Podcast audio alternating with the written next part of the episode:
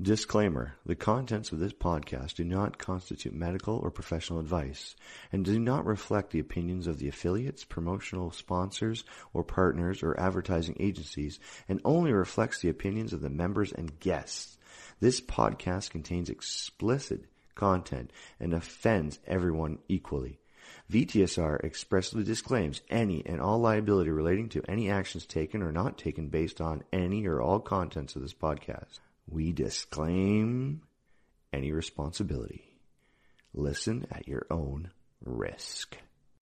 Main sponsors, NOS Defiance Group LLC, for all your training, consulting, and special operations solutions needs for military, law enforcement, and private clients. Uptown Auto Glass, for all your glass needs located in Columbus, Georgia. A-TACS Camo, you won't even see them coming.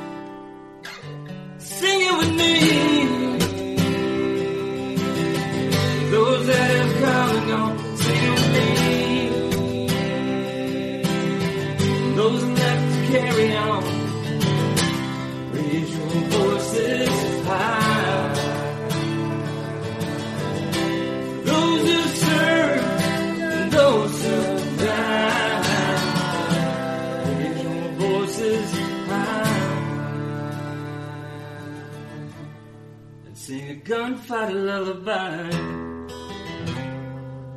Take it away, JP. What's up, Nate? How you doing, brother? I am doing great. I get to talk to you, so of course that is the highlight of anybody's day. Oh my God! Don't say that. I, I actually gonna believe it. Yeah, right. I can see your ego inflating a little bit as we No, talk. actually, Coco is getting excited here. Oh, Coco, he's, He's like, "That's your, my dad. That's my dad." Woof, woof. He's your biggest fan, isn't Okay, he? He he just moved away from me. He's like, "You're embarrassing me, dude." Yeah. Anyways, brother, uh, how you been, man? How's how's the weather over there in Great Canada? right now we are having a air quotes snowstorm. We have four inches of snow, and everybody's panicking right now here on the East Coast.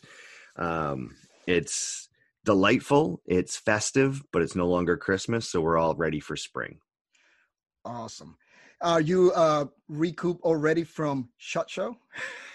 I did. Shot Show was a blast this year. I didn't see as many of the booths that uh, everybody was all excited about, but the networking and the social gatherings of hanging out with you and other friends like our guest tonight and and whatnot that was that to me is what shot show is it's like being a senior in high school and going and just hanging out with your friends at that friday night party kind of thing and then It's like a big reunion. yeah, that's that's what it is. It's it honestly is that. Hey, what's shaking? What are you doing? Let's talk about some cool stuff. What have you been up to? You know, it's funny because uh uh Tuesday, uh, I got there Tuesday. I didn't get there Monday. I got there Tuesday, and then when I got there, then that same night I had the Green Beret uh, reunion. Yes, And uh, let me tell you, I ran into a few people over there. They're like, "I'm glad I came." It's like I feel like I'm alive again. You know, I'm connecting with my friends and connecting with my people, and they've been they've been retired for so long, and they've been away from the community for so long that they feel disconnected. they do. And um, and and you know, just hanging out at the reunion or even a shot show, you run into so many people. Not only, I mean, I didn't run into just SF guys. I ran into all kind of people that I know, friends, uh, and it was it was just fun. Did you get sick? Me, I did not get sick. Uh, I did have to get a tetanus shot because I missed the Green Beret Foundation uh, event. We had to move our room because the strip between the bathroom and the room, the little floor gap stop there, uh, literally ripped off, and one of the nails got me in the foot. So the maintenance guy's like, "That's it, we're moving you guys." We moved from the fourth floor to the eighth floor, but it took three hours to move. That's what Um, you. That's what happens when you when you stay in half star hotels, man. This was the stratosphere. This was the big tower one. This was this was not some some little thing. This was uh, apparently supposed to be a good one. So Apparently, apparently, you know, ac- but according to the reviews. no, I and unfortunately it took us, like I said, three hours because they're like, yeah, yeah, we'll move your room, we'll, we'll get you out of here right away. And then three hours later, we finally moved, and I was like, wah wah, missed the event. Well, apparently, I'm looking at everybody's social media posts, and people still like what? It's been two weeks since shot, Yep, two weeks. and uh, people still sick. They Oh. still got the shot flu, and, and um, and it's not the coronavirus; it's a, it's It- its no, no, own it- thing. is the shot flu is completely different from the coronavirus, right? And uh, it's funny because people don't believe me. Like 80% of the people that I know that went to shot got sick at some point with with the flu. Yes. But but the other 20%, and now correct me if I'm wrong here, Nate, but the other 20% were hanging out with us at the circle bar most of the time. Yes. That's Getting why they didn't get sick. their my story- My story, and I'm sticking to this, okay, is that the whiskey killed all the bad germs in the air and in your body. So if you keep your body full of whiskey, you'll be all right. Or or in in in, in the case of our guest, it was tequila. Well, But- and that's where I was. The whiskey was not something I was. So I can quantify that they put something special in the drinks at the Circle Bar to keep you healthier to make it through Shot Show. Of course. And Yeah. you know what? I, I might not be a scientist or a doctor or anything like that, but I did field research Yes, and it worked and it worked out. I'm It- just it- saying. It's that hands-on approach, and it's validated. So anybody that is going to Shot Show next year for the first time or for the fiftieth time, and they've been usually getting sick or want to avoid being sick, the Circle Bar is where you need to be. Exactly. Um, what else? Um, another story that I heard later, Nate. Apparently, you didn't babysit babysit me correctly uh, because I heard that I walked out of a certain party and my shirt was unbuttoned all the way to my belly button. I was showing my chest and my tattoos. And I'm glad I'm glad I lost weight and and kind of like my abs are starting to show again because if that would have been three months ago, it would have been embarrassing. I'll be like, hey, check out my belly. Like, now the, the correct version of that story is that we were leaving the party i had your backpack your jacket one of your shoes and you were strutting like it was saturday night fever or whatever and i was carrying all your stuff i was your sherpa it was it was quite entertaining to everybody watching to see this big polar bear of a guy walking behind this little brown dude picking up all his gear and carrying shit so yeah that's I don't truth. remember, but apparently it was a good time. It was a great time, brother. It was a great time. And Anyways, brother, man, uh, uh, uh, for everybody listening, Mike, Mike is doing some amazing stuff, uh, training our country's badasses right now. So he's he's doing some stuff. He's busy. He might jump in in the podcast at some point if you get a chance. But uh, but anyways, we want to say thanks, Mike. He continues to support uh, the podcast. He's still here with us all the time. He's just doing a contract right now, and uh, he's not available to be here with us. But so everybody, please send Mike a message and let him know you miss him. yes, Um, He he that needs love. that. He needs hugs, and um, and he will appreciate also gift certificates for for the movie theater. He likes movies. he Uh. He's actually hooked on watching Titanic right now, over and over again. he does it every night. Titanic, it's his favorite. and uh, uh, what is the other one? The uh, oh my god, the note, the notebook, The Notebook, notebook? or or the Beach House. All three of those are, you know, those are right up his alley.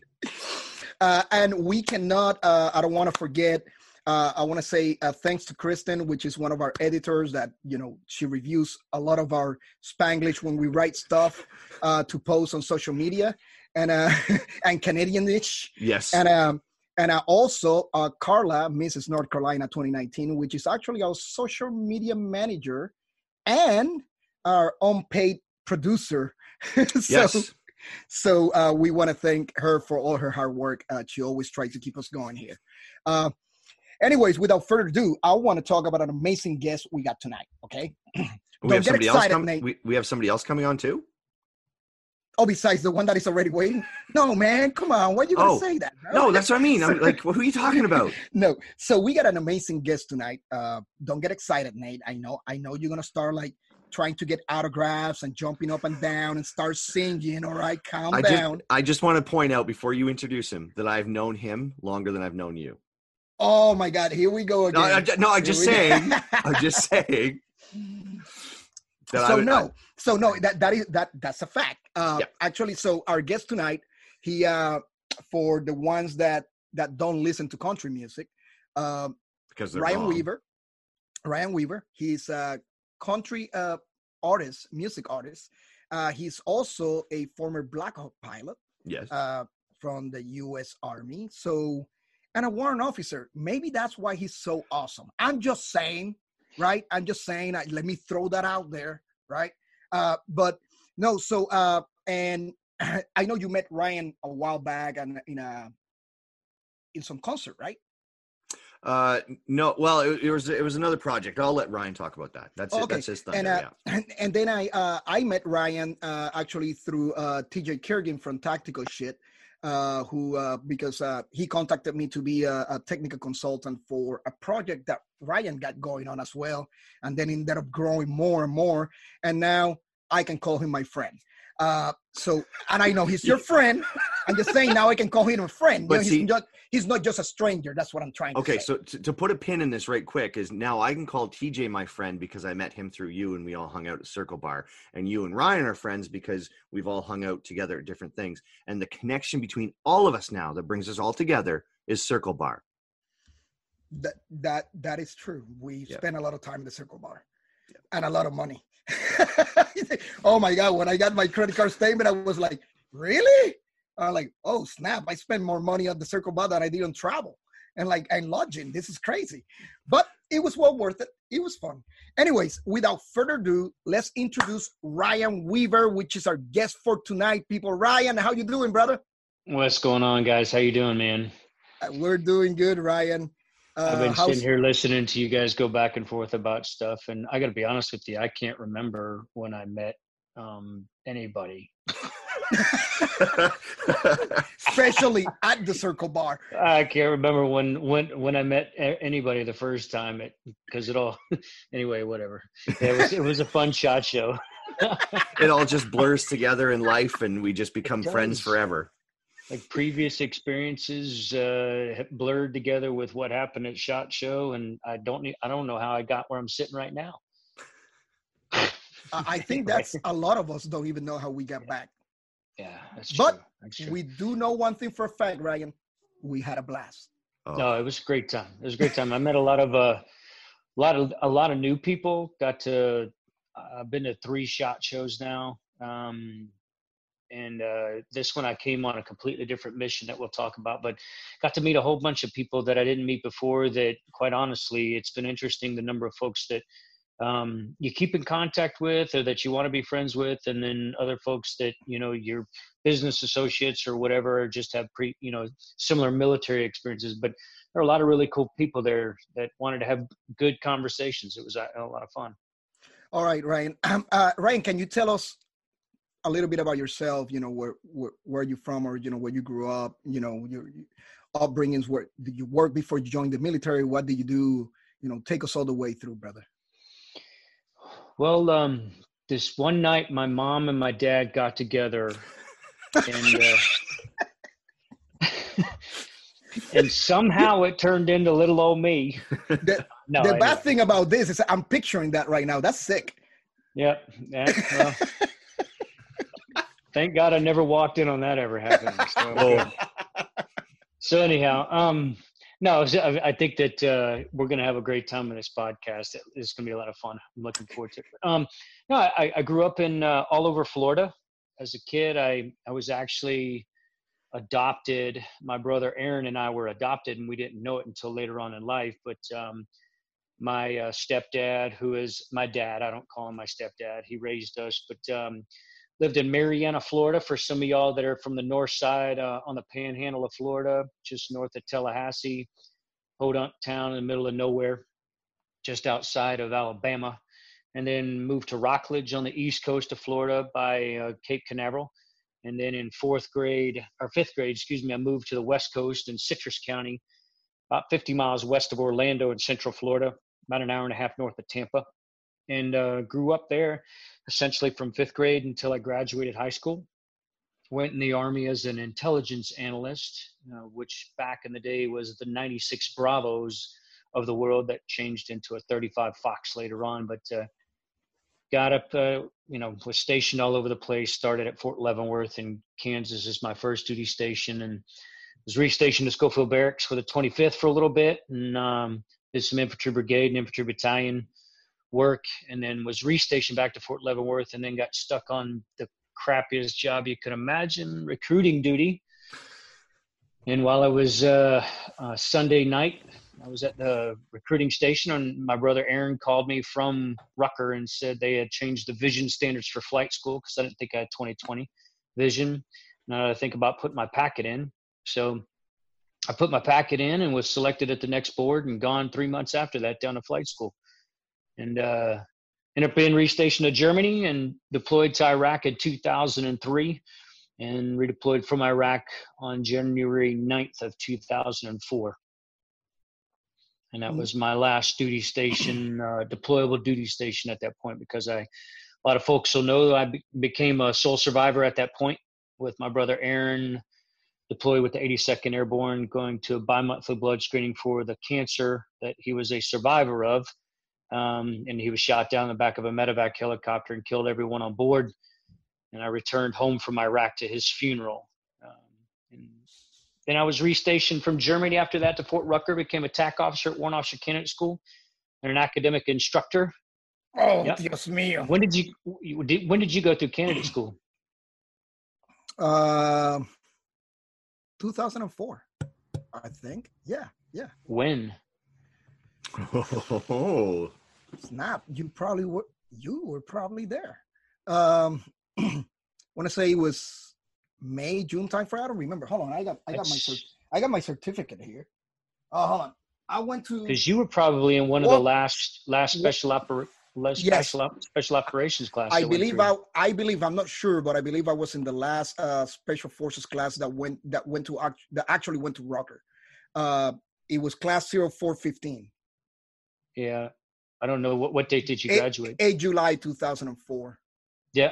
So if you were the last special operations class that went through, there was a there was a candidate in your class that had really long hair and uh, big old nose, really long hair, and I called him candidate hair helmet the last day that he was there because he wouldn't shut up in the class because none of y'all cared that anybody was saying anything because it was the last special operations class that was going through. Yeah. Normally, I, I had the special operations guys in my side. I wasn't a TAC officer when you came through. I was actually an academic instructor for leadership. Oh, okay, yeah, yeah. So you were the, the guy that bored us in the classroom. Okay, got it. Yeah. yeah. No, I mean, you guys, most of the time you guys liked me, but I mean, it was just like, I, I was ready. You guys were ready to be done with it because you knew you were the last class and it didn't matter. No one was going to fail you anyway. So, the old give me class, eh? Freebie. Uh, for those cook. guys, pretty much it was. They, there was honestly, there's a reason why it was the last class. They honestly did not need to be going through Warrant Officer Candidate Nah. School. No, I, I agree with that. Actually, a, a lot of people, not only the SF guys, but you know, I, I believe if, if you are an E7, you know, uh, going going through the warrant officer candidate school, you know, fold your socks and all that stuff. Come on, man, they've been through that. It, I, I understand that there's uh there's portions of that, maybe a week or two of that that are important. That is showing etiquette and you know how to become an officer and things like that. Th- those are important. I but everything else, it was it was just a waste of time. Yeah, I mean, there's it. It depended on the TAC officers that you had, and it, but also, I mean, they got rid of a lot of that stuff shortly after you guys left anyway. Oh, really? And, um, yeah, there's, I mean, the the phase inspection and all that that you guys had to go through to get to be senior candidates with the gold, you know, the gold rank and all that. They they got rid of the phase inspection. And there's just a lot of stuff that, um, quite honestly, that um, you know, the it was more geared towards the aviator and the repetition. And, you know, like uh, there was everything was kind of designed around that. And yeah. But uh, they sh- focus a lot more on the leadership development, non-commissioned officers transitioning into the warrant officer field. Um, you had to learn the value of going from that power place that you were in as a senior non-commissioned officer to the humility of being a W1. And although you outranked all your peers now that were that you've been working with forever, you had to understand the value of humility as a W1 because as you as well as I know, when you got out of there, people didn't look at you. Well, I don't know if in the special operations community, but in other communities, they they folks look at you like you're essentially a, a lieutenant, a second lieutenant. Yeah, a brand new guy. which Yep, is- FNG. yeah, brand brand new warrant officer, whatever. But they don't. A lot of folks don't don't take a you know they don't look at you and think, oh, this person's got you know tons of experience behind them, and then you know they've they know their job. Otherwise, they wouldn't have gone to candidate school anyway. But but all that aside, back in way back in the history, I retired in 2012. Got out of the military and uh, moved to Nashville. Started going after this country music dream of mine. Actually, I was doing it long before that because I was able to do it on the weekends when I was an instructor and started touring the club scene and the festival scene and opening for national acts in 2000 the end of 2006 I was traveling back and forth to nashville and and then finally moved up when i retired and transitioned out and went from what was it 2012 my first show in 2014 was the ryman auditorium uh, stage. And then which was a pretty big deal the mother church of country music. And actually no that was the second show i did. But then uh, we had a music video out on national television, all self-funded, fan-funded, no management, and played Bridgestone Arena in 2015, and then the Grand Ole Opry at the Opry House in 2015 wow. as well, and just kept moving on up from there. Oh man, I, yeah. I played I played There's in my shower last night. Since then, obviously, when did you play? He played oh, his shower. yeah, I played in my shower last night. I tell you what, I was pretty amazing. You, you played in your oh, you sang in your shower. Gotcha. Yeah, okay, yeah, yeah gotcha. So did you he, play air guitar? Because when you said you played in your shower, I was, mini, mini yeah, he, he, he sounded weird. I sounded weird, right? I played in my shower. Really? Yeah, that, that that that took me back for a second because I was like, well, that's a little bit different than the conversation I was just having. But hey, hey, he's, each their own, man. Some warrant officers could do it better than others. anyway. Yeah. So, oh, so I got a question for you. Oh. Is your is is, is your because mine is stuck with me since I was a little kid, but yours is your accent. Is that your accent, or you had to change it to be a country? I don't even realize I have an accent. everybody has no. Everybody has an accent according to him because he, we try I, to downplay his. I know, I know. I That's know. all. I'm just, I'm just messing with you, Ryan. well, no, I, you know, I've got actually gotten that a lot. It depends on I mean, I'm, I, I, you know, I grew up in Central Florida, but I spent the majority of my life traveling around the United States. I did spend the majority of the beginning of my career in Kansas, so I might have that Midwestern, Southern Midwestern accent as they have it, or I would say it's a Midwestern country draw. Um, but I mean, I don't know, man. I've, I've been all over the place, so I've picked up accents from I tend to start talking like the people that I'm around. So maybe I I, I can't. Even, I'm not even gonna try and do the Hispanic accent. That's just going to sound stupid. Now, Ryan, uh, so your your your brother unfortunately totally didn't even laugh at that. JP. I know he just totally brushed right over it, like it didn't even happen. Didn't even laugh at that. You just totally blew by that one. So and he was going straight to a serious conversation. He's like, so. "Sorry, bro." Jokes was, over. I was, actually, all right, let's, I was actually looking at my notes when you were saying that, so I didn't even catch it at the end. Sorry about that. Okay, so do I need to repeat the joke so we yes, can get this again? Repeat the joke. Let's I said, get I, that going. I usually pick up the accent. I said I usually pick up the accent of the people that I'm around, but I'm not even going to try the Hispanic accent because I'm going to sound horrible doing it. It's just going to sound stupid. Did you say taco? That's it. You're good. You say taco, taco cerveza. Did you miss everything I just said? He did again. Yes. Taco cerve- taco cerveza. Taco cerveza. There you go. You sound Yo Mexican Taco right Bell. That's not going to work very well. and, I, oh man, it's horrible. I'm not trying. I'm not trying. so, hey, brother. So, uh, and, you, you re- and every single, I'm gonna put it on my Instagram page, and every single, every single person that that has thrown the misogynistic, sexist, racist, xenophobe, you know, those token phrases out there. Everyone that's given it to folks like me is going to say it just because I made fun of you. You didn't make fun of him. That's my job. anyway, no, I'm kidding. All right. So, JP, you were going to ask me something serious. I'll, I'll get back on track here. Sorry. Way back out from the. No, so, uh, uh, so you retired. No, you retired in 2012, and then unfortunately, your family had another tragedy uh, shortly after, right? Yeah, I kind of grazed over the top of that one, um, which really I was just more getting down the, the timeline of things as far as my career was concerned. But yes, on uh, December 17th of 2013, I actually lost my brother-in-law as well. He was piloting a Black Hawk in Afghanistan, and it was uh, brought down by ground improvised explosive device, exploded. blew the tail boom off the helicopter, and they actually had a passenger ejected from the back, um, and he survived. And then everybody else was killed on board. Uh, so we became a two-time Gold Star family with that loss. And uh, the first one sucked. I mean, it was horrible. It was the worst moments of my life. And the second one, it it really, you know, it was, it, it was. I mean, it was horrible too. It was not something that I would wish on anybody, and especially you know, I'm sure we've also you guys have seen um, loss and experienced loss, but I mean, it's going through it twice.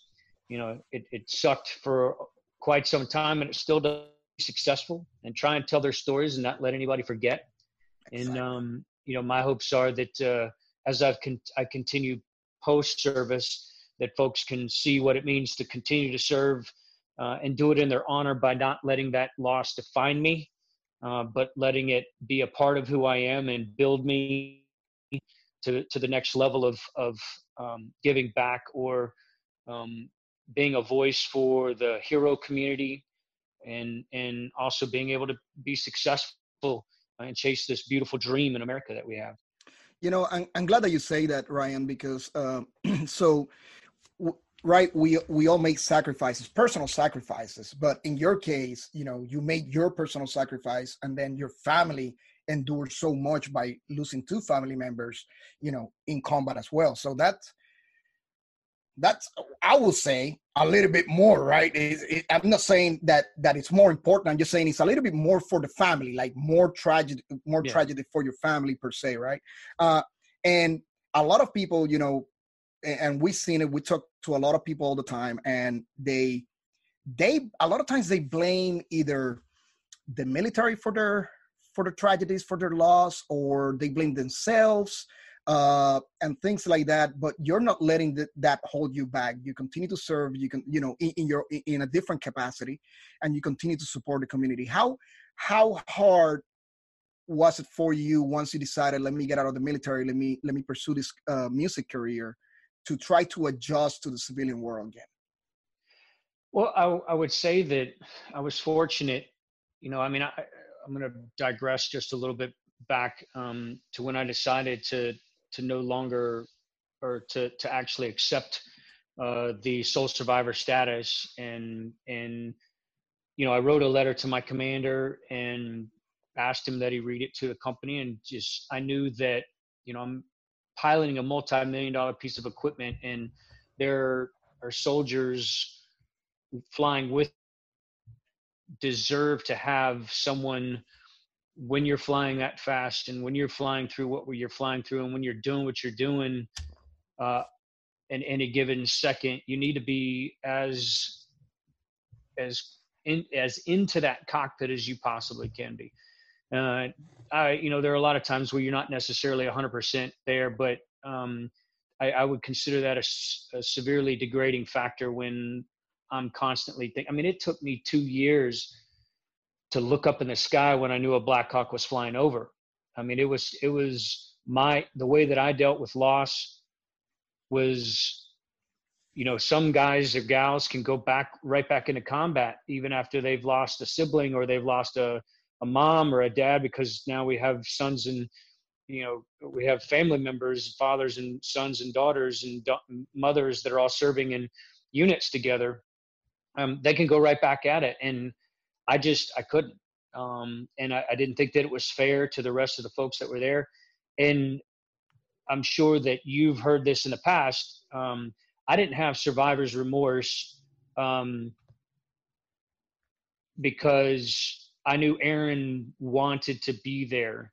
Um, I knew that he was where he wanted to be. He was he was in Somalia in the ambush in Mogadishu that Black Hawk Down was made after. He had a choice he actually got a waiver to be deployed with his cancer because he wanted to be there with his brothers and and and also because I was there. But um, I didn't go through the survivor's remorse side of it simply because I knew that I I, I immediately had to accept that I had a mission uh, to to move forward and honor his sacrifice. And where there are times that um, I wish that he obviously it didn't happen every single second. But um, I don't think that I wake up in the morning and wonder um, if he should be here instead of me.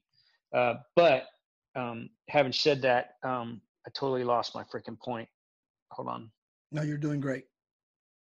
Um, the transition. Oh yeah. Um, so so when I got back to to Fort Rucker and, decided to um, stay there as non-deployable, I was able to start going after this this country music dream because I had a, a very supportive commandant of the Warrant Officer Career College, Colonel Mark Jones, and he he knew uh, when I did the military auto competition at Fort Rucker, he was there for the whole competition, and then um, he got to see my career starting to transition from um, not just being an instructor. I was doing my job.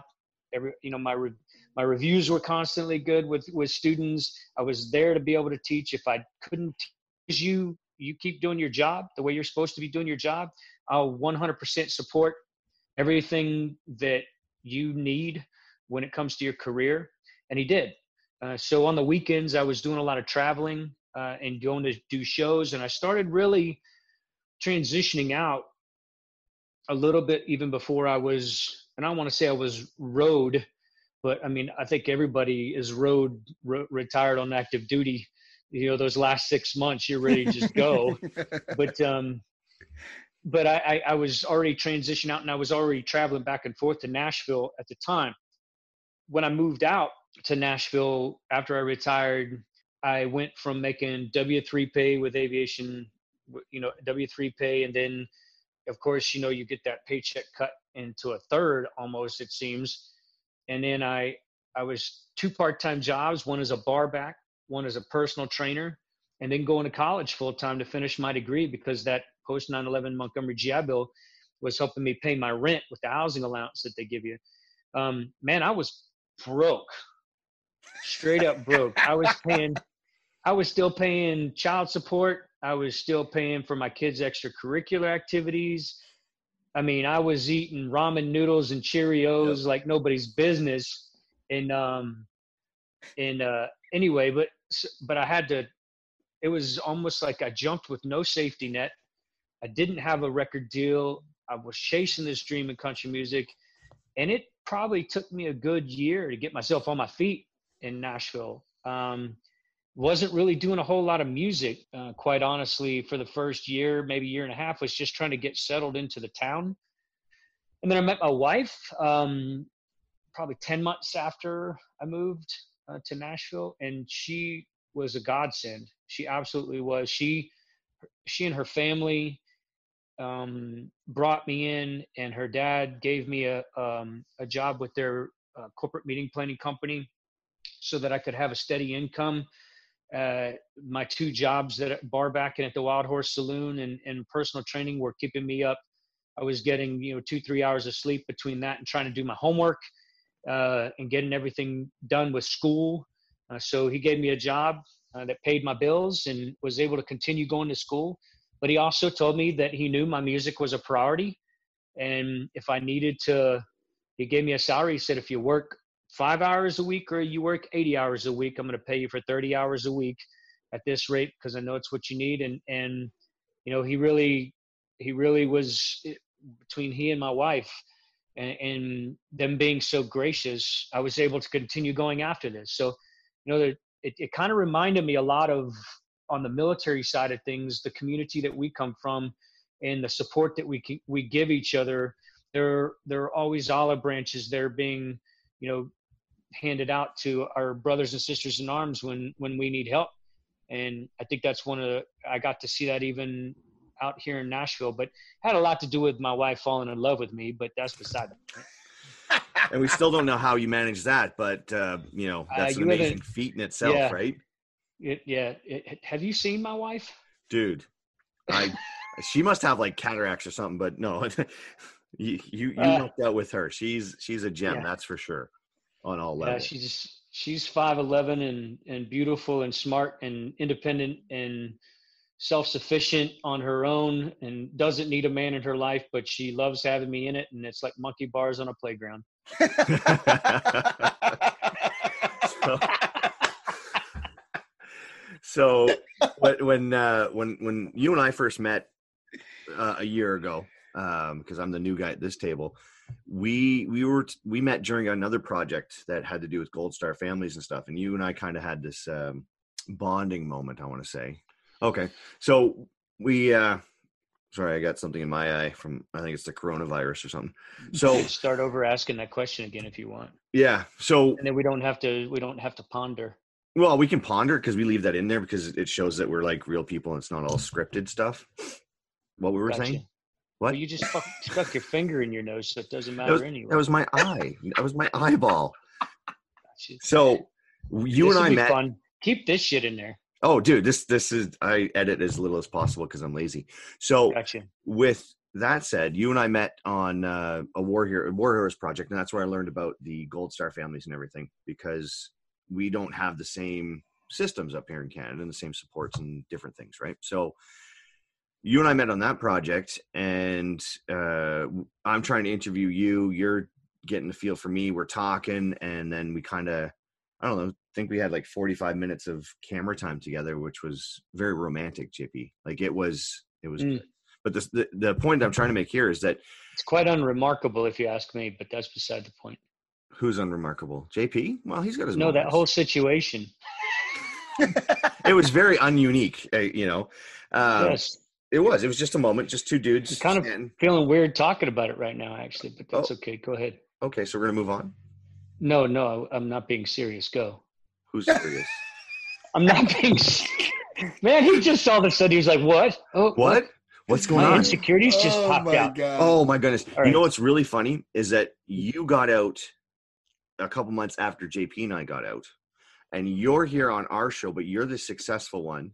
JP's successful, and someday I will grow up and be successful too. So you guys are like you are successful. Stop it.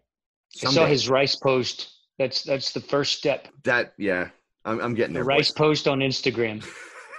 You, And a you little need to, you need to start eating more ramen. ramen, we Ramen. boys. Okay, Like we did. Th- this com- I've eaten so much ramen when I was going through when I transitioned out, which was the same time as you guys. I was going through a horrific divorce, Welcome Uh, to the club. right? Custody battle. My unit had turned on me, and the higher ups were, you know, whatever, furious with me because whatever. The troops loved me, but I wasn't going to take money or food from the troops, even though they were trying to give it to me. I lived off the food bank. So what I did, and this is this is a good tip for people, if you're going through a divorce and the kids show up and they the, the, the other spouse always asks them when they get home, what was it like at your dad's house? What was in the cupboards? Who showed up? Who were you talking to? Where did you go? And all this fun stuff. And follow this tangent because it's going to come back on track here in a second. So what I did is I would hit the food bank once a month and I would fill the cupboards with all the foods and snack foods and stuff that they'd give me. And I'd keep it to the front.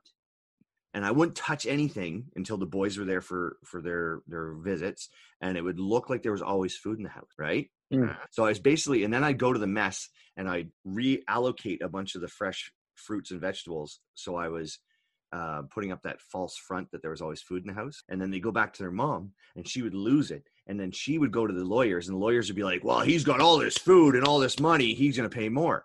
and then that wasn't what was really going on. So I, I had them fooled. But the ramen was only 30 cents a pack. So what I do is I'd hang around. You had the expensive stuff. Mine was 16 cents a pack. I know, right? I get Well- a case. I get a case of it at 16 cents a pack. Canada. Canada. And some, hey, but hold on. Sometimes, sometimes you could get that gourmet, the ones that were in the red aluminum, you know, the The- red packaging with all the super spicy. The Man- Yeah. Manchurian or something like that. yeah, yeah, yeah, Yeah, yeah. right. Dude, I was like, I went when I wanted to go when I wanted to go all out and like treat myself to a gourmet meal.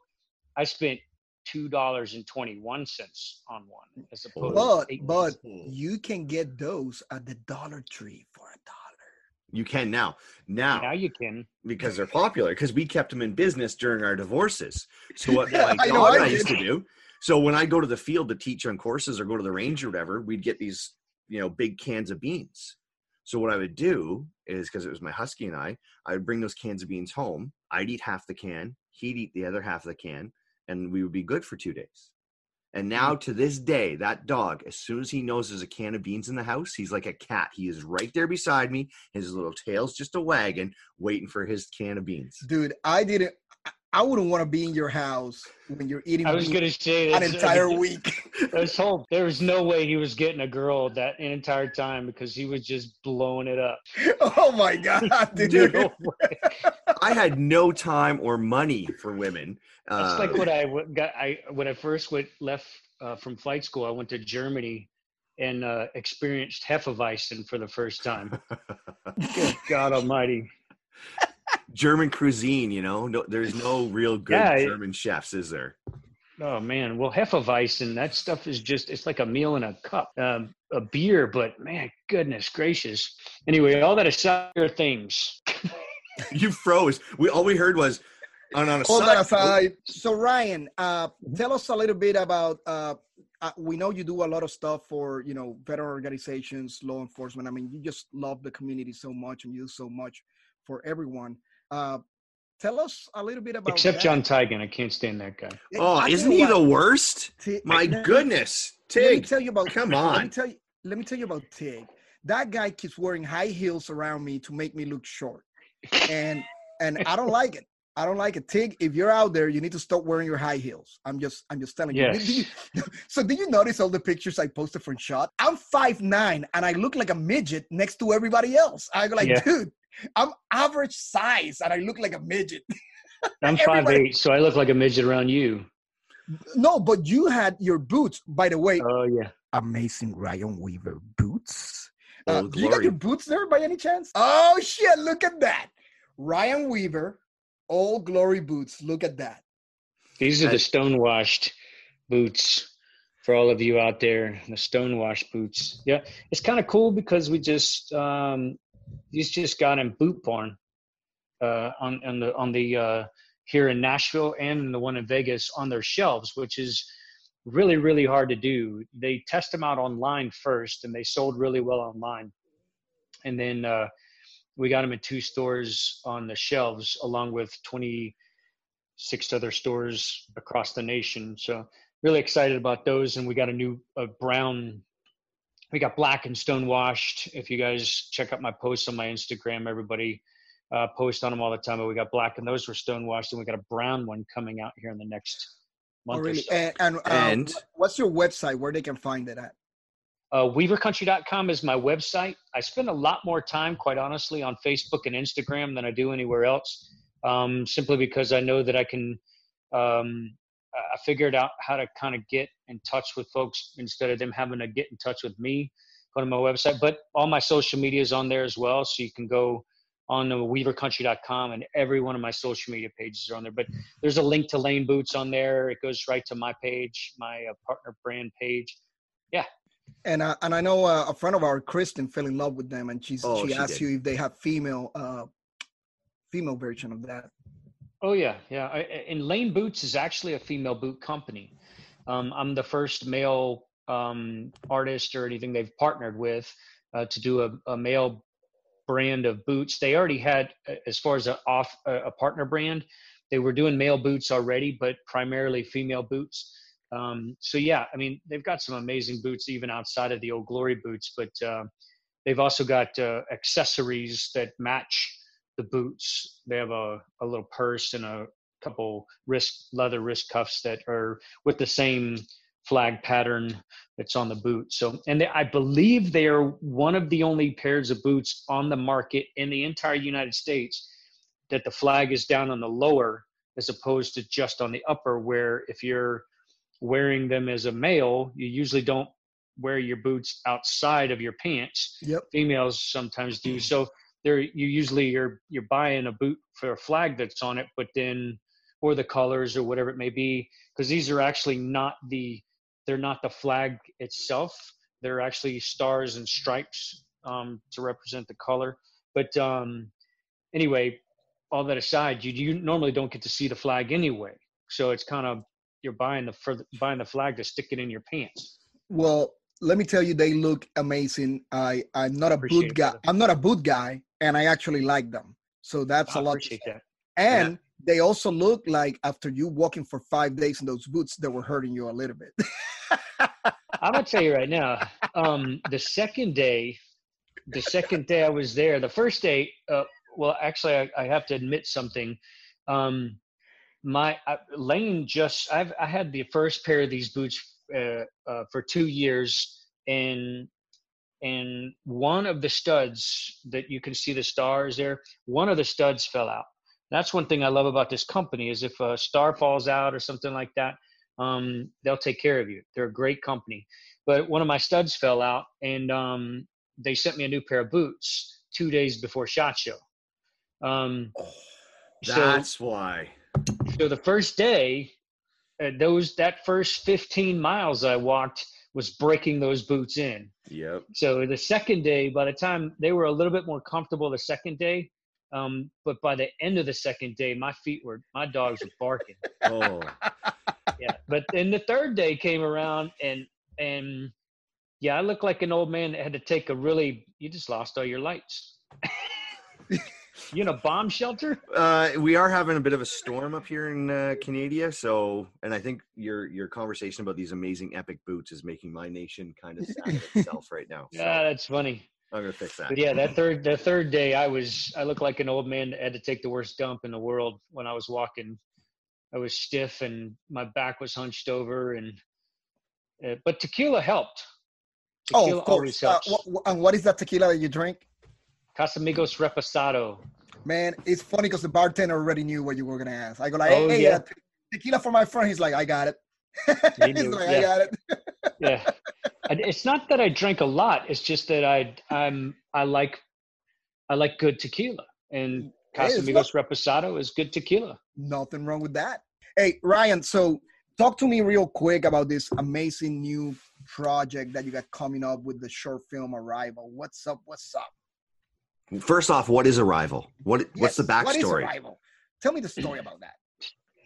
so um after touring with the professional bull riders in all the major arenas um across the nation starting from at T-Mobile Arena in Las Vegas, and then um, Madison, you know, 2017 at the World Finals, and then Madison Square Garden in 2018 to start the year off, and just all those arenas. I yeah, and and that's kind of one of you know I'm, I'm extremely proud of getting to do all that because I didn't have a record deal or management uh, or anything like that, and was as an independent artist was able to do all that stuff. But when I was in those arenas, I got to watch how the professional bull riders used music for their events, and the, they used all different genres of music. It wasn't just country. Um, it was rock. It was, I mean, you name it. It was pretty much anything that, um, any kind of music that's out there that fit the occasion. And I wanted to record something that was kind of anthemic, that had a mix of genres um, that really could fit in with any kind of sporting event or whatever it whatever it could be used for as a motivational type song. It actually turned out to be a out song too. But um so we recorded Arrival and it was actually recorded from coast to coast. So Eric Turner with Warrant, he's my cherry pie warrant.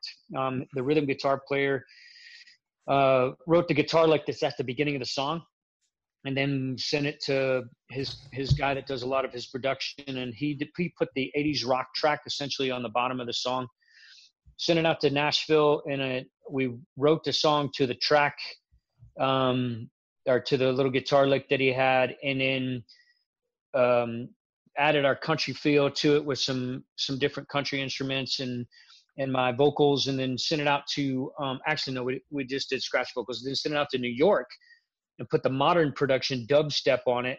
Uh, so that song was recorded from coast to coast, essentially. Um, when you listen to it, just there there are so many different elements to the song, and the different genres from the '80s rock to country to the dubstep and party mix. All that was mixed in to to kind of fit in with any crowd that would listen to uh, that, that likes motivational pump you up kind of music. So released that in March, and it actually has done very well. It, it got a third of the spins that Burn had in its entire lifetime in just the first month, Wow. and got got added to a lot of uh, playlists, which was great. Anybody that's out there, if you add it to your playlist, that really helps on Spotify uh, and any any of the streaming services because the streaming doesn't make me any money straight up. It's like 0.001 cents maybe a stream. Um, but getting it on you know tons of playlists and having those streams it, it gets exposure for you for uh, people that are promoting concerts and that kind of thing just kind of throwing that out there.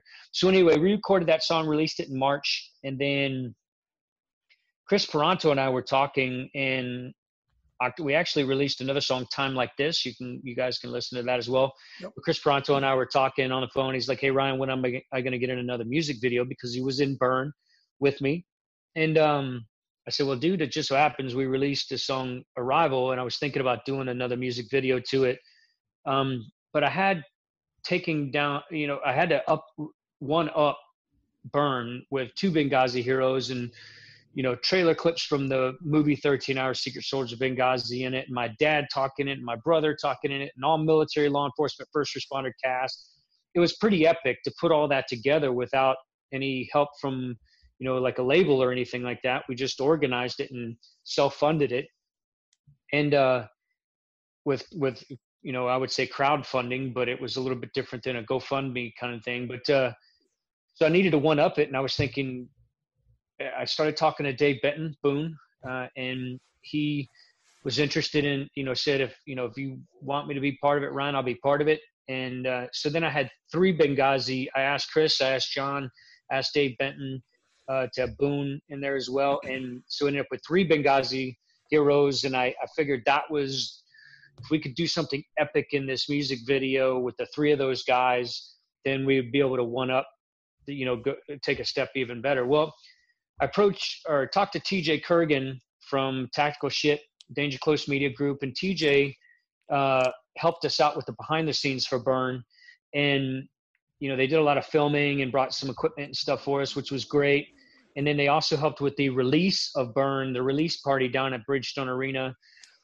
And I wanted to, you know, I wanted him to be involved in this first off because of his his media reach and the and the the influence that he has on social media with with the different platforms that he's got with uh, Danger Close Media Group. And I asked him if he wanted to be an extra cast member, and he said sure. And um, and then I, he said, "So what's the theme of the film or the video going to be this time?" And I said, "Well, we're thinking about doing an ISIS sleeper cell takedown kind of thing, action, you know that." And and he came back. He I, I think he called me later, a little bit later, um, or he might have said it on the phone then. I, honestly, it's a blur how it happened, but he said, "Well, Ryan, there's a huge, huge epidemic that's spreading across the United States."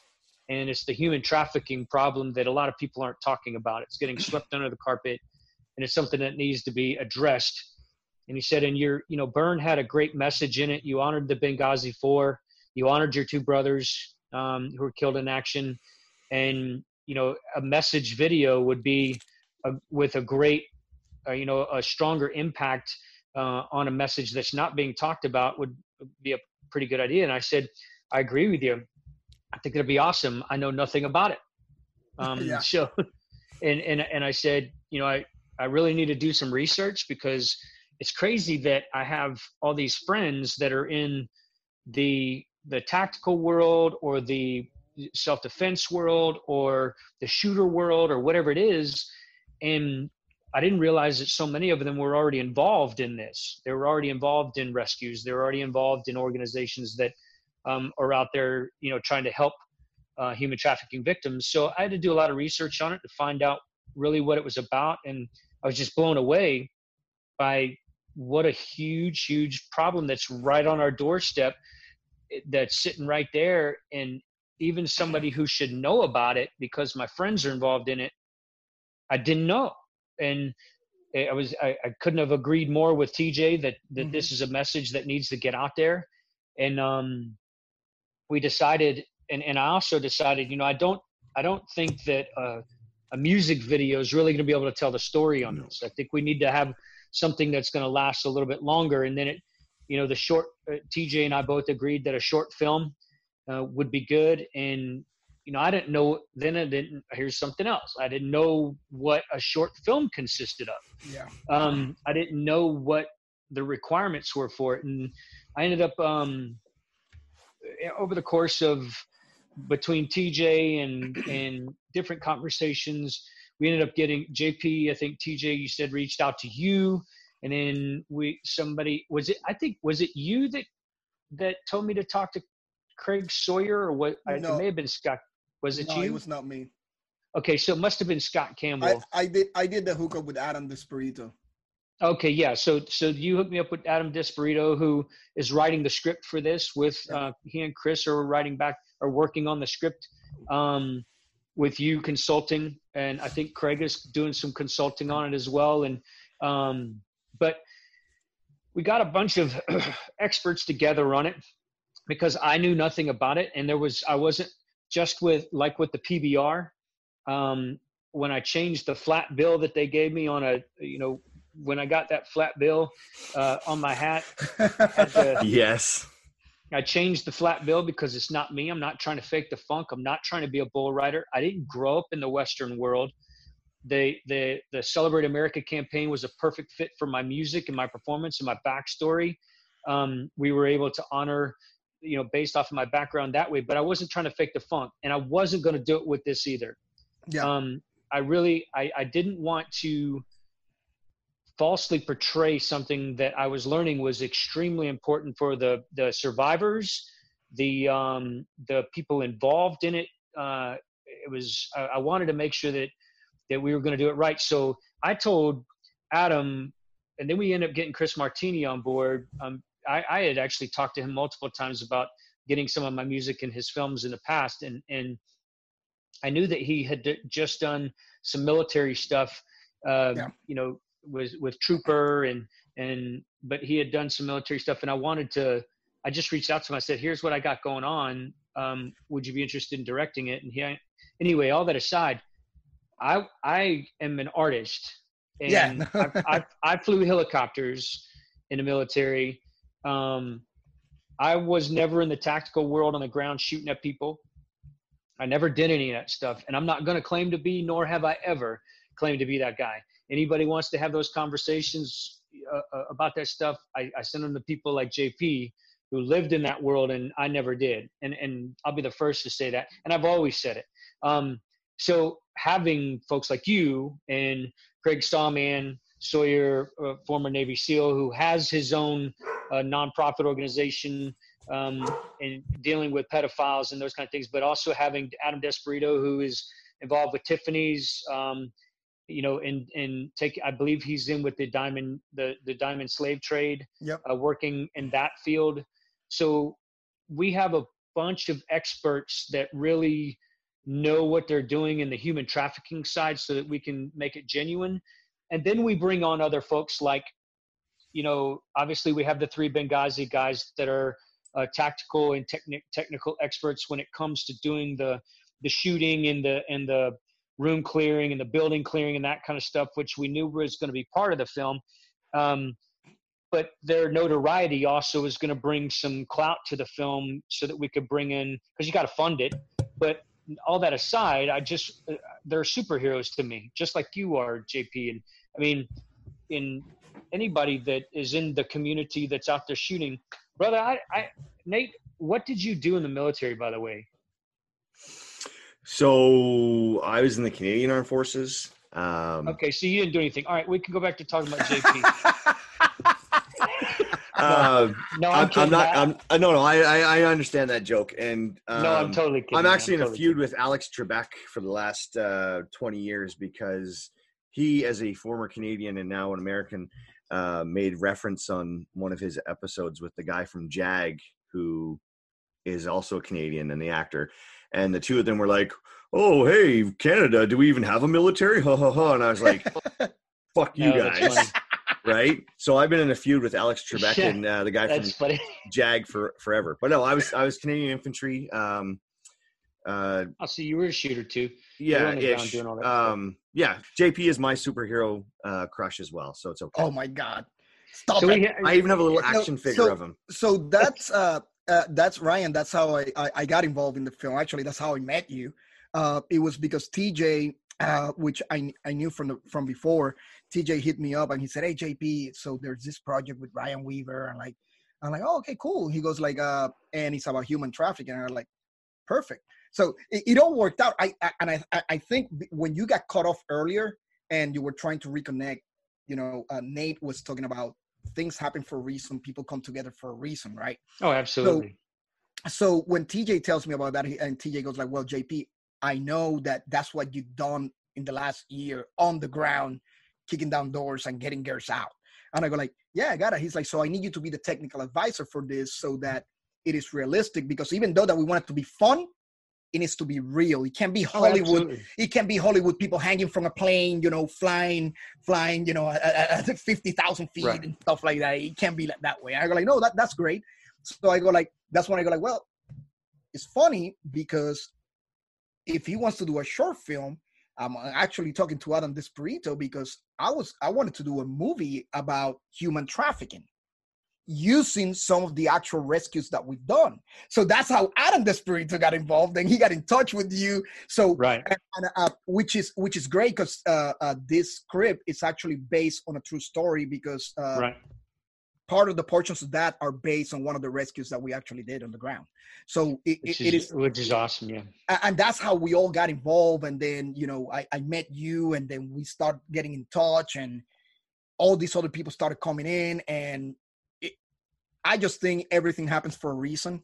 Uh, yeah. Absolutely. and and you know uh, uh i remember uh, a buddy of mine told me hey jp but i know you had an idea of making a movie I- i- isn't that messed up i'm like no dude if everybody can come together for a same purpose right it's like i'm not hogging i'm not hogging this it's like ryan got this idea let's let's bring it in let's do it let's do it let's throw Well, it that it- way I mean, you think about it though, like you said, everything happens for a reason. A lot of times, and I'm sure you know this, and Adam knows this, and I know Chris knows this because we've talked about it.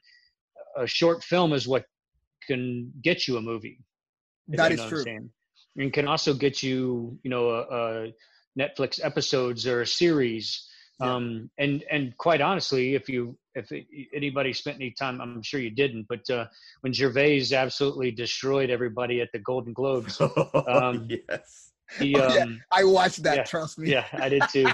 um, but the majority of the majority of the winners were really coming from Netflix originals and Yes. Netflix series. So, so now the the I think that the the movie uh, scene has shifted to where um, the Netflix originals, if we come with a a 15 minute short film that's powerful enough and impactful enough, and it essentially has the idea that you've got we have the ability between all the folks that know how to get it to folks that um, um, you know that know how to get it to Netflix or uh, and whatnot. Because I know Adam has those connections as well.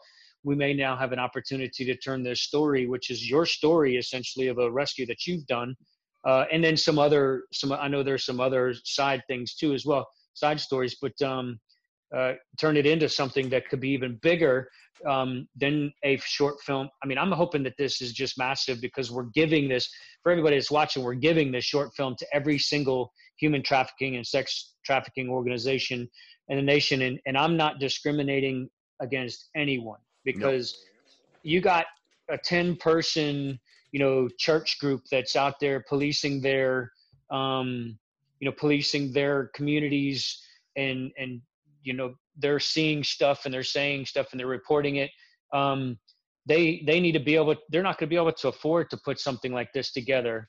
But imagine if they could do a, a short psa and just attach it to the end of this film even at the local level. We can go from the local grassroots level of awareness all the way up to the national level organizations that could use this and i mean i'm, I'm not the folks that are watching this i'm not trying to make money off of this No. there are going to be some collateral things as an artist that i know that are going to be advantageous to me you know speaking engagements and performances and stuff like that that come from it, it i mean it, it I, I, it's, you can it's help inevitable. That. You, you, yeah, I can't help that. But but it the way that I look at it is it's going to afford me a, a national level platform to be able to increase awareness, but also talk about the the how this came together and and the you know the coming together of the tactical and military community and how we all forged in the fight uh, against human trafficking. And you know there's just so many good things that can come from this. There really are. And if anything, we're going to be with the short film and a collateral music video. We're going to have two media platforms to essentially push the same message and promote human trafficking awareness um, and and share a powerful story with a, with some entertainment to get the folks that are outside of the realm that were the guys like me who didn't know a whole lot about it or gals you know folks that are outside of it attract them to the story let it be realistic and then you know really really uh, hit it home how important it is that we fight against this so I, buddy is that for yeah so There we this is just good. to cover it's the cover of the slideshow that we have this essentially is the packet uh, for sponsorships. Um, but it also has the bios of everybody that's involved. It has uh, the bios of uh, chris martini and adam desperito who, who are directing and producing and writing this as well. If you're interested in sponsoring this we have corporate product placement sponsorships at all different levels. This doesn't cover however it doesn't cover the vip extra and behind the scenes cast sponsorships or small individual uh, contri- contributions to the film.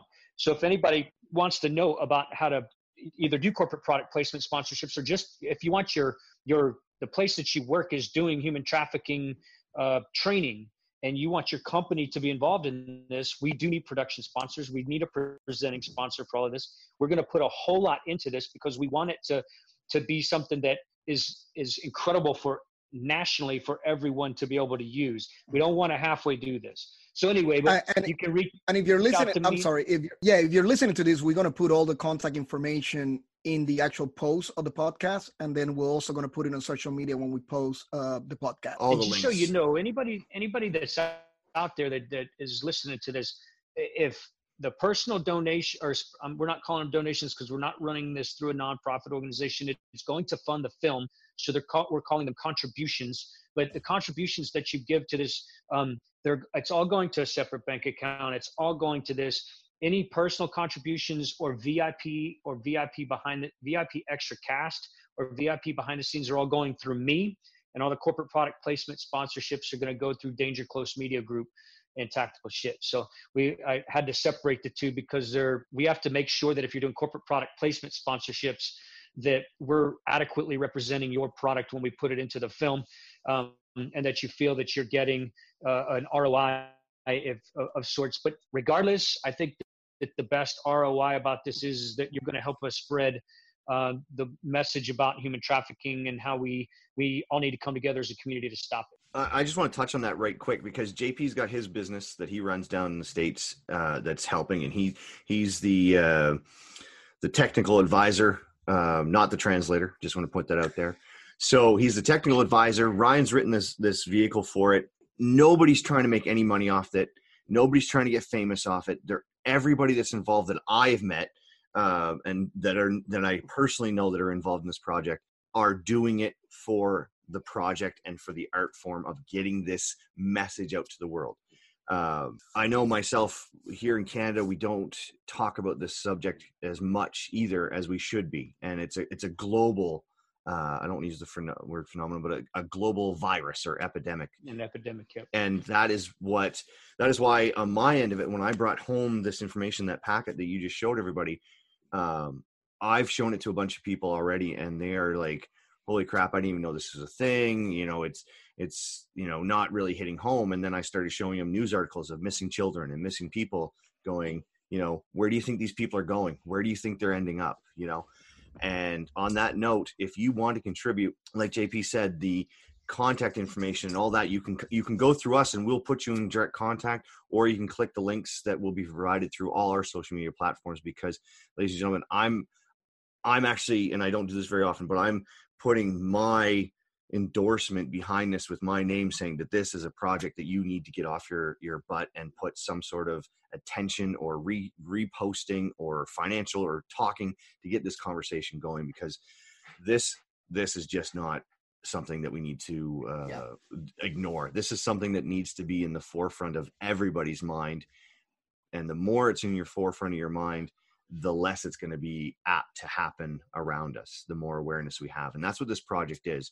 And knowing JP and Ryan personally and and uh, you know knowing that they are donating their time and energy and passion to this project has spurred me on to help. So hopefully you've heard that conviction in their voices this evening or today or whenever you're listening to the show and may, maybe listen to it for the third or fourth time to hear that because that conviction if if everybody had just a 1% of that conviction in their in their hearts towards stopping human trafficking then this project is already won.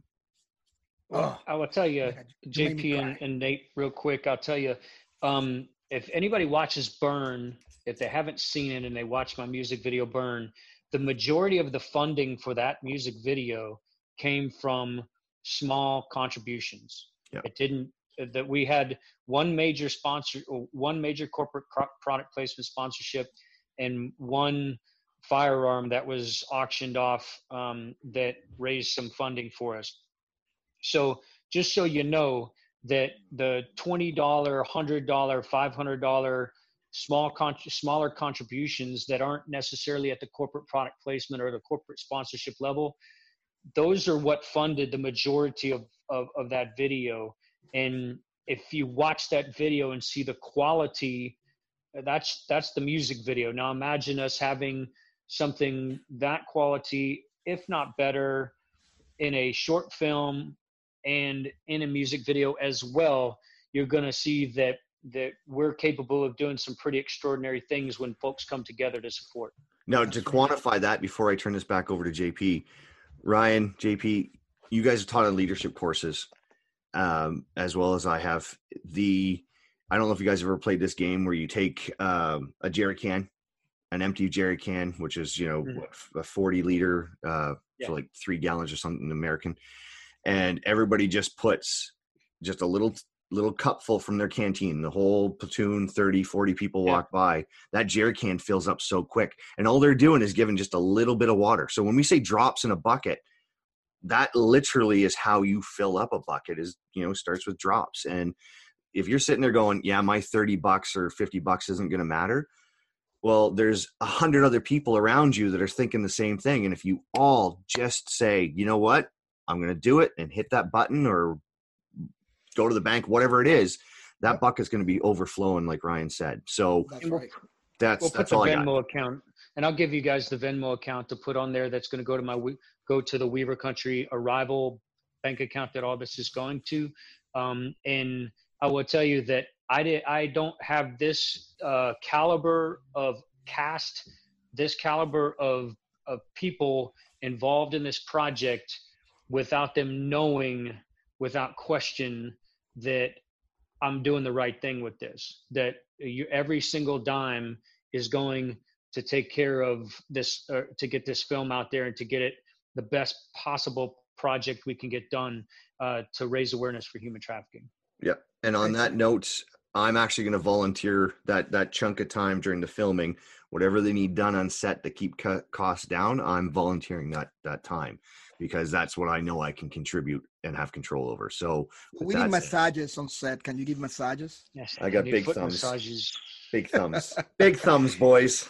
Anyways, Ryan, uh, we're we're running out of time here, but uh, there's uh, uh, first of all, I really appreciate uh, what you're doing, not only for the community. You're always doing something for the community, whether it's uh, military or law enforcement, emergency services.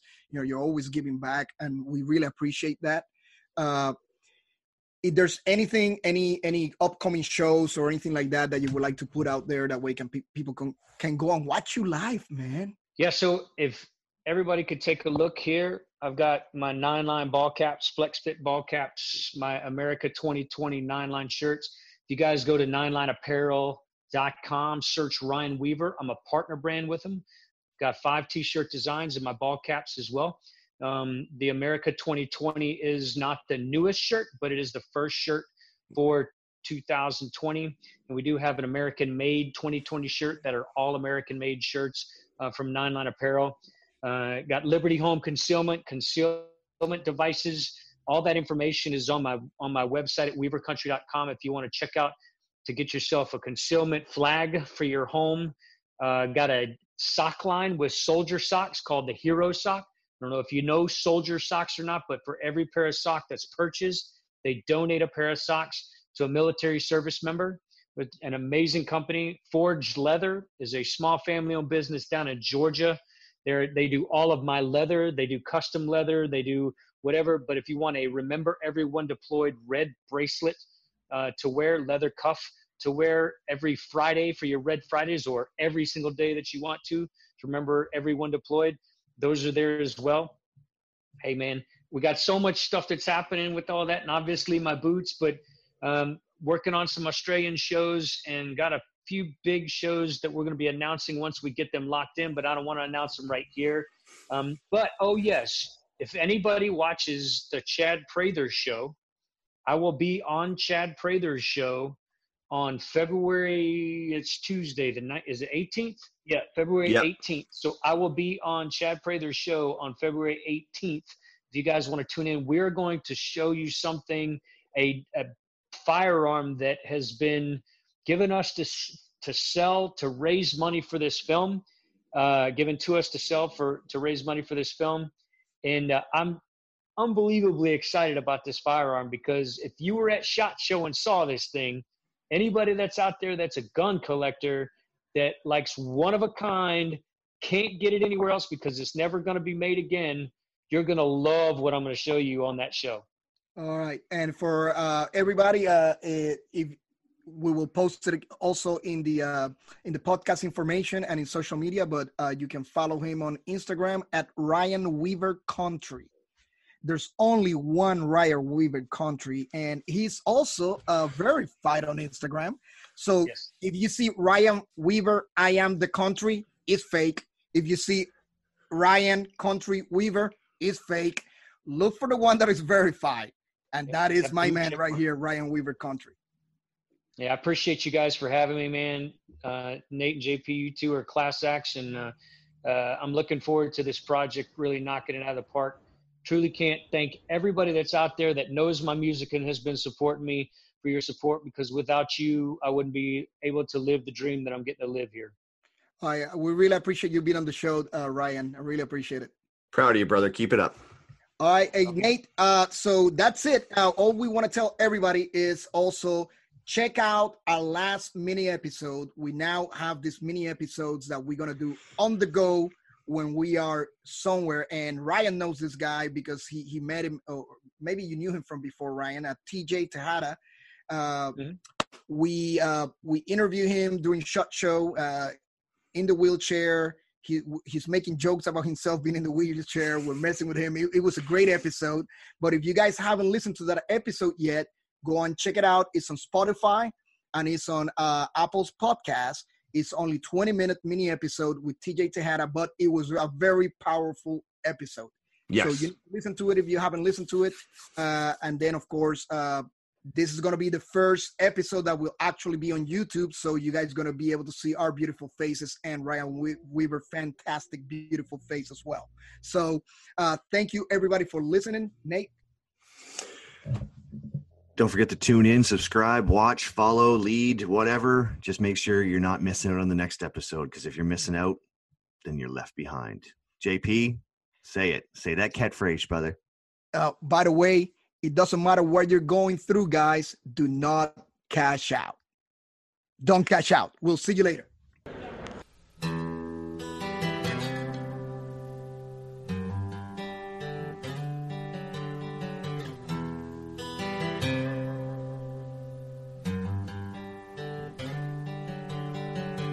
Thank you to our main sponsors Nos Defiance Group LLC, Uptown Auto Glass, and A-TACS Canada. Young man. Dad asked you have a plan. He said I do.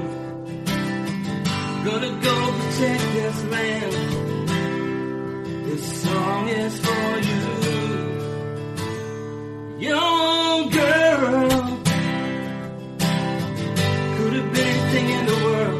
but she chose to serve.